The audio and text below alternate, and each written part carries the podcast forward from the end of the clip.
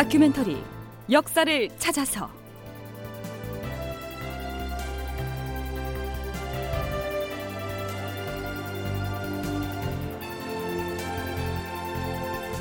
제 757편 이순신은 경상도로 선조는 평양으로. 극본 이상락 연출 최홍준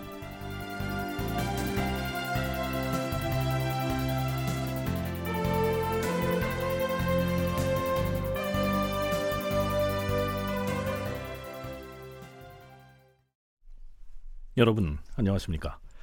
역사를 찾아서의 김석환입니다. 임진년 5월 초 사흘날 이날은 한양도성이 일본군에게 점령당한 날이기도 합니다. 바로 그날 전라 좌수영에서는 함선을 몰고 경상도 해역으로 출정해서 일본군과 일전을 치르느냐의 여부를 놓고 논란을 벌입니다. 바꿔 말하면 경상 우수사인 원균의 구원 요청에 응해야 하느냐 마느냐 바로 그 문제지요. 그날 한밤중 수사인 이순신은 휘하 장수들을 모아놓고 회의를 합니다.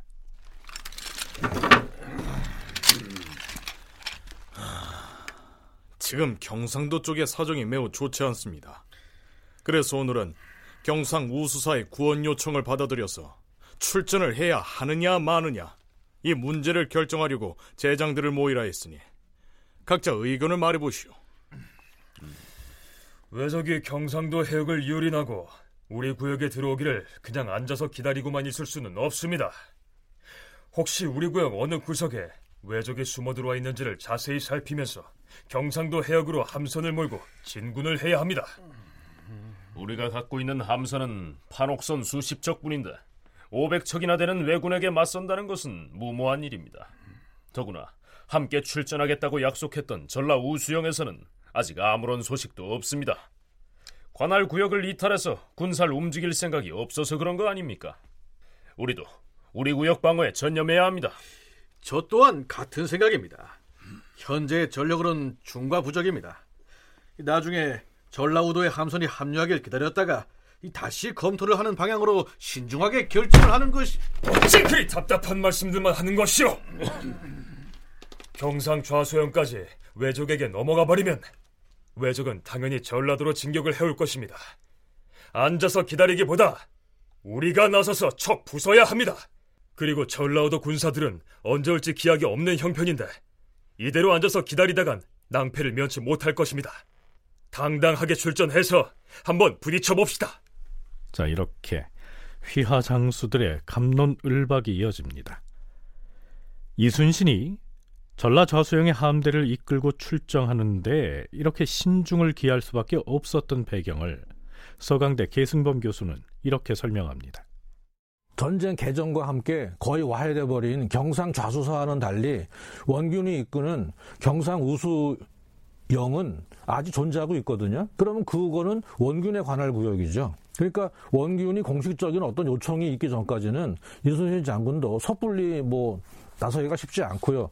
두 번째는 기록이 있지만 당시 이순신 장군도 전라 좌수영에 부임한 지 1년 정도밖에 안 됐기 때문에 아직 그 전쟁을 미리 감지하고 뭐 준비를 많이 했다고 하지만 준비가 그렇게 썩 완벽하게 돼 있지 않았던 것으로 지금은 대체로 보고 있습니다. 그러니까 준비가 아주 완벽하지도 않고 섣불리 나갔다가 만약에 패하기라도 한다면 이거는 이제 희망이 없는 거 아닙니까? 그러니까 첫째는 조심스러운 상황, 준비가 완벽하지 못했던 상황.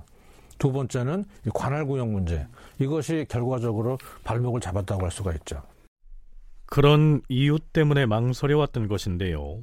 이순신이 드디어 결정을 내립니다. 우리는 경상도 해역으로 출정할 것이오. 시간은 내일 새벽이오. 철저히 채비를 갖추고 특히 오늘 밤에는 병졸들 모두에게 군호를 철저히 전달하도록 하시오. 예, 예 알겠습니다. 여기에서 군호라는 말이 나오는데요. 징비록에는 이렇게 적혀 있습니다. 이날 저녁의 군호는 용호였으며 복병은 산수라 하였다. 네, 그러니까 군호란 요즘식으로 표현하면 군대의 암고죠. 특히 잠복 근무를 하는 복병들에게는 뇌산자의 물소자에 산수 암구호라고 하는 군호를 별도로 내렸다고 했는데요. 암구호를 이렇게 쉬운 글자로 정한 것은 아마도 문자 해득이 어려운 군졸도 알아듣기 쉽게 하려는 의도였겠죠. 자, 그러면 요즘 군대식으로 상황을 한번 설정해 볼까요? 손들어. 움직이면 쏜다. 산. 수! 누구냐? 나는 보초 근무하러 온 교대병이다. 네, 아마도 이런 식으로 외부의 첩자가 아니라고 하는 사실을 확인했을 것 같습니다. 그런데요, 수하를 하는 사람, 즉 암호를 확인하는 사람이 산이라고 했을 때 상대방이 수 이렇게 응답을 했을 것이냐, 아니면 우리 말로 뭐 물 이렇게 했을 것이냐를 두고 연구자들 사이에 견해가 좀 다릅니다. 국어학자인 홍기문은 한쪽에서 산 하면 상대방은 물 이렇게 응답했을 것이라고 해석하고요.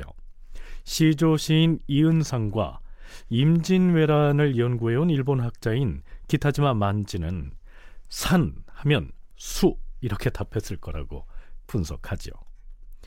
자 그렇다면 앞에서 나온 용호의 경우도 용 하면 호 했을까요?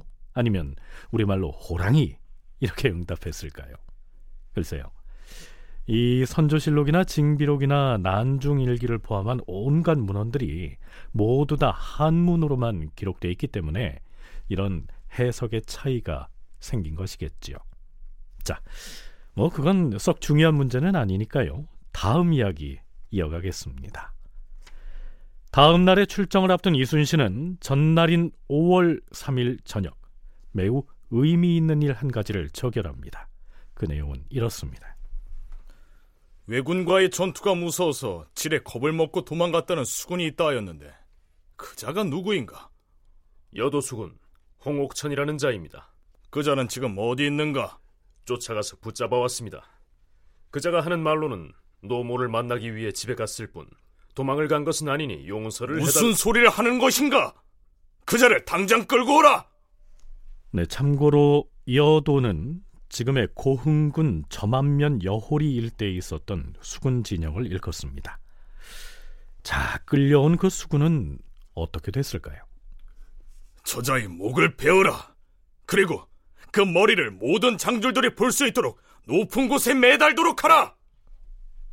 아마도 부하병사의 사적인 사정을 감안해서 온정을 베풀기보다는 해이해지기 쉬운 이 군 기강을 확립하기 위해 추상 같은 조처를 취해야겠다고 생각했겠죠. 지난 시간에 전라좌수영이나 경상우수영 등은 각자 방어 구역이 따로 있을 뿐만 아니라 수사들의 계급도 같아서 상부의 지시 없이는 자신이 맡은 진영을 이탈할 수 없다고 했지 않습니까? 자, 그렇다면 이순신은 단순히 경상우 수사인 원균의 지원 요청만 받고 마음대로 함선을 움직이겠다고 결정한 걸까요? 아니었습니다. 선문대 방기철 교수의 얘기 들어보시죠. 20일 날 김수가 이 얘기를 해줬고 이게 올라갔다 내려오는데 6일 걸린 거죠. 근데 이게 어떻게 된 건지 모르는데 26일 날 한 번, 27일 날 한 번 두 번 받아요.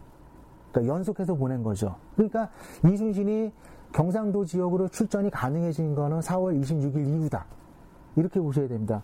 그러니까 그 저기 뭐죠 5월 4일이나 돼야지 움직일 수 있었던 거죠. 준비해야 되는 시간도 필요하고 군사들 모여야 되고 그렇기 때문에 그때서야 가능했다. 그러니까 이순신이 회피했다라기보다는 당시 어떤 그 여러 가지 이런 요소 명령 체계라든지 뭐 통신 체계라든지 이런 것들이 그때서야 돼야지 가능해졌다. 이렇게 보는 게 맞을 것 같아요. 방기철 교수가 언급한 김수는 경상도 관찰사입니다. 그러니까 경상도 관찰사 김수가 중앙조정에다가 장계를 올려서 이순신이 이끄는 수군으로 하여금 경상우수영으로 원균을 지원하도록 출동 허가를 받아왔기 때문에 전라좌수영의 함대가 이제서야 움직이게 된 것이다. 이러한 얘기죠.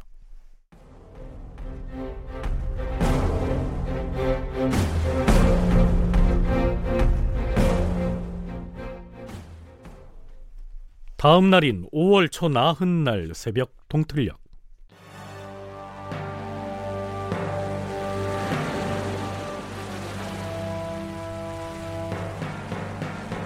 이제 우리는 외적을 물리치러 경상도 해역으로 출정할 것이다.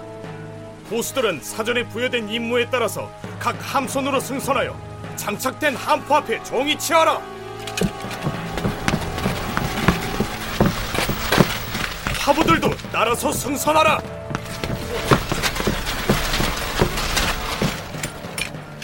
노젓는 격군들은 각 함선이 1층으로 내려가서 정해진 위치에서 명을 기다리라.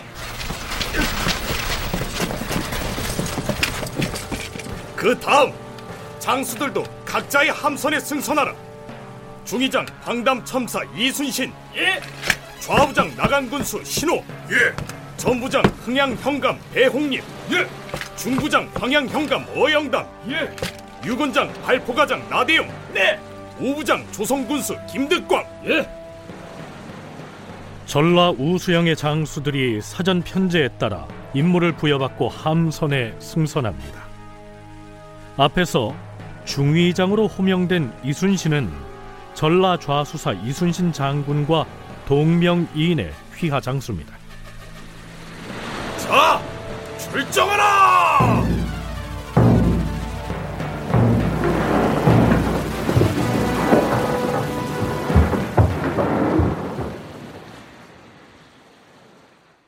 전라 좌수영을 출발한 이순신의 함대는 병력을 둘로 나누어서 좌수사를 포함한 본대는 돌산도 북쪽을 지나 남해도 연안을 따라 평산포, 곡포, 상주포를 거쳐 미조항으로 향했다.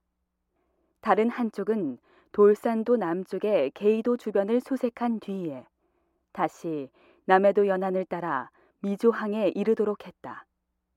이처럼 함대를 나누어 전라 좌도의 남방 해역을 수색하고 미조항에 집결하도록 한 것은 일본 수군이 혹시라도 이 해역까지 진출했을 가능성을 살피기 위한 것으로 그만큼 이순신은 첫 출전에 신중을 기했던 것이다.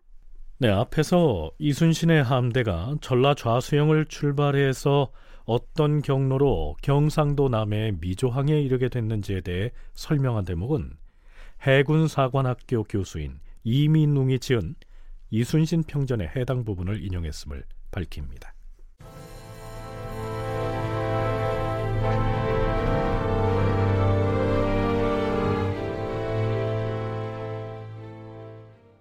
그렇다면 이순신이 함대를 몰고 경상도 해역으로 출정하던 그 시기 개성으로 파천해서 인근 원로들에게 자신은 결코 개성을 떠나지 않겠다고 호언을 했던 선조는 뭘 하고 있었을까요?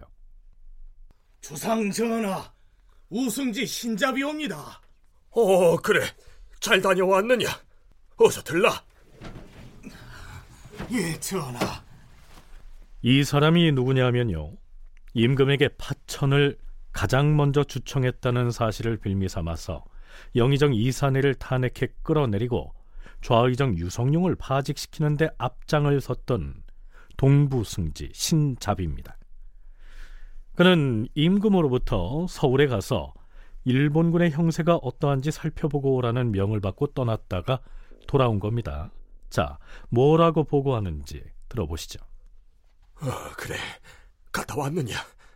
지금 도성을 점령한 외적의 형세는 어떠하더냐? 전하, 저녁 유시 즈음에 해음령에 도착했다가 더 이상은 가지 못하고 도로 동파역으로 돌아왔사옵니다. 이각과 성은길이 그곳을 지키고 있었는데 더 이상 방어하지 못하고 다들 후퇴를 했사옵니다. 해음령은 지금의 경기도 고양시에서 서울로 통하는 고갯길인데요. 일본군의 기세가 두려워서 거기서 더 이상 가지도 못하고 경기도 장단의 동파 쪽으로 물러나왔다는 얘기입니다. 그러면 왜적이 곧 임진강을 건너 여기 개성으로 올라올 것이 아닌가? 여기서 더 이상 무엇을 하겠는가? 당장 피하는 것이 마땅하겠구나. 좌상의 생각은 어떤지 말해보라. 전하, 일이 서두르시면 아니 되옵니다. 오늘은 미처 떠날 수가 없사오니 내일 조용히 거둥을 하시옵소서. 아니, 아니다. 그리할 수 없다. 오늘 개성을 떠나 금교에 가서 자야겠다. 밤에 떠날 수는 없사옵니다. 전하께서 밤에 허겁지겁 떠나신 걸 알면 사람들이 겁을 먹을 것이고 그리 되면 뜻밖의 변이 생길지도 모르옵니다. 떠나더라도 내일 일찍 떠나시는 편이 하하! 다른 말 하지 말고 속히 출발 준비를 서두르라지 않는가? 전하! 그리할 수는 없사옵니다. 이런 홍문관 교리 이상홍은 대답하라. 은밀하게 개성을 빠져나가려면 어찌해야 하는가? 평산을 거치지 않고도 평양으로 갈 수 있는 지름길이 있는가? 용천에서 자비령을 넘는 길이 있사오나 길이 매우 험하옵니다. 그 길로 평양에 닿을 수는 있겠는가? 전하, 먼저 황해 감사를 성 밖으로 내보내서 전하께서 개성을 떠날 수밖에 없는 사정을 백성들에게 설득해야 하옵니다. 그리하지 아니하시면 사람들이 놀라서 난동을 부리거나 혹은 모두 흩어져서 도망을 칠 것이옵니다. 신잡은 답하라. 한양 도성의 왜군들이 이곳으로 올 것이 틀림없는가? 지금 도성의 정부 창고들이 백성들에 의해 이미 전부 털리고 또 불타버렸기 때문에 왜적들은 군량을 구하기 위해서라도 틀림없이 여기로 올 것이옵니다. 전하, 정이 개성을 떠나시려면 성을 나가시는 날에 옥에 갇힌 사람들을 풀어주고 가시옵소서. 또한 장차 지나는 고을마다 살인범과 도적 이외의 죄수들을 모두 석방하시면 어떻겠사옵니까? 그런 것이야 대신과 의논해서 알아서 처리하라. 무엇하는가? 나가서 떠날 준비를 서두르지 않고. 자, 선조는 일본군이 곧 개성에 당도할지 모른다는 생각에 두려운 나머지 이렇게 거의 이성을 잃은 모습을 보입니다. 그렇다면 평양성은 상대적으로 안심할 만할까요? 방기철 교수의 얘기 들어보시죠. 평양성이요 생각보다 굉장히 잘 지어진 성이에요. 그 구조가 어떻게 냐면 동서 남 이 세 방향으로 강이 흘러요. 대동강, 보통강이 흘러요. 그러니까 자연스럽게 해자가 형성된 거죠. 그리고 내부를 보게 되면 외성, 중성, 내성, 북성의 네 개 구조입니다. 사중 구조예요. 보통 이제 민들이 외성에 살다가 저기 쳐들어오면 안으로 들어가요. 그럼 외성을 태워버려요. 그러니까 이게 굉장히 방어를 위해서 잘 만들어진 성이 평양성이다. 그러니까 성이 요새로서의 기능을 가지고 있고 이 서북 지역의 군사력이 또 강하고 그러니까 선조로서는 당시 또 조선의 관료들은 평양성에서 한번 해볼 만하다라는 생각을 처음에는 가졌던 것 같아요.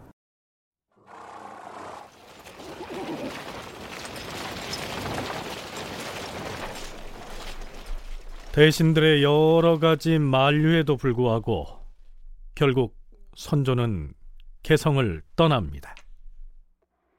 임금이 개성에 머문 지 이틀 만에 서쪽으로 출발하여 금교역에 이르렀다. 한양의 외적이 서쪽으로 향한다는 말을 듣고 다급한 나머지 신료들을 재촉해서 떠난 것이었다. 당시에 종묘 사직의 위패를 개성의 목청전에 봉안했었는데 그것들을 허겁지겁 땅에다 묻고서 출발하였다.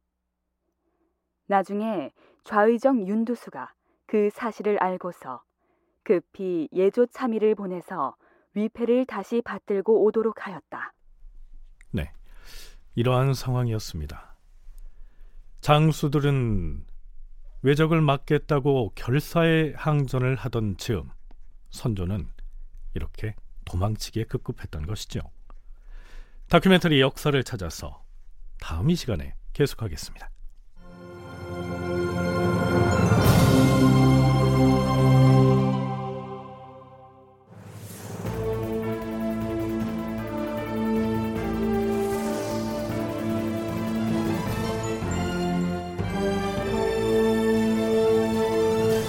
다큐멘터리 역사를 찾아서 제 757편 이순신은 경상도로 선조는 평양으로 이상락극본 최용준 연출로 보내드렸습니다.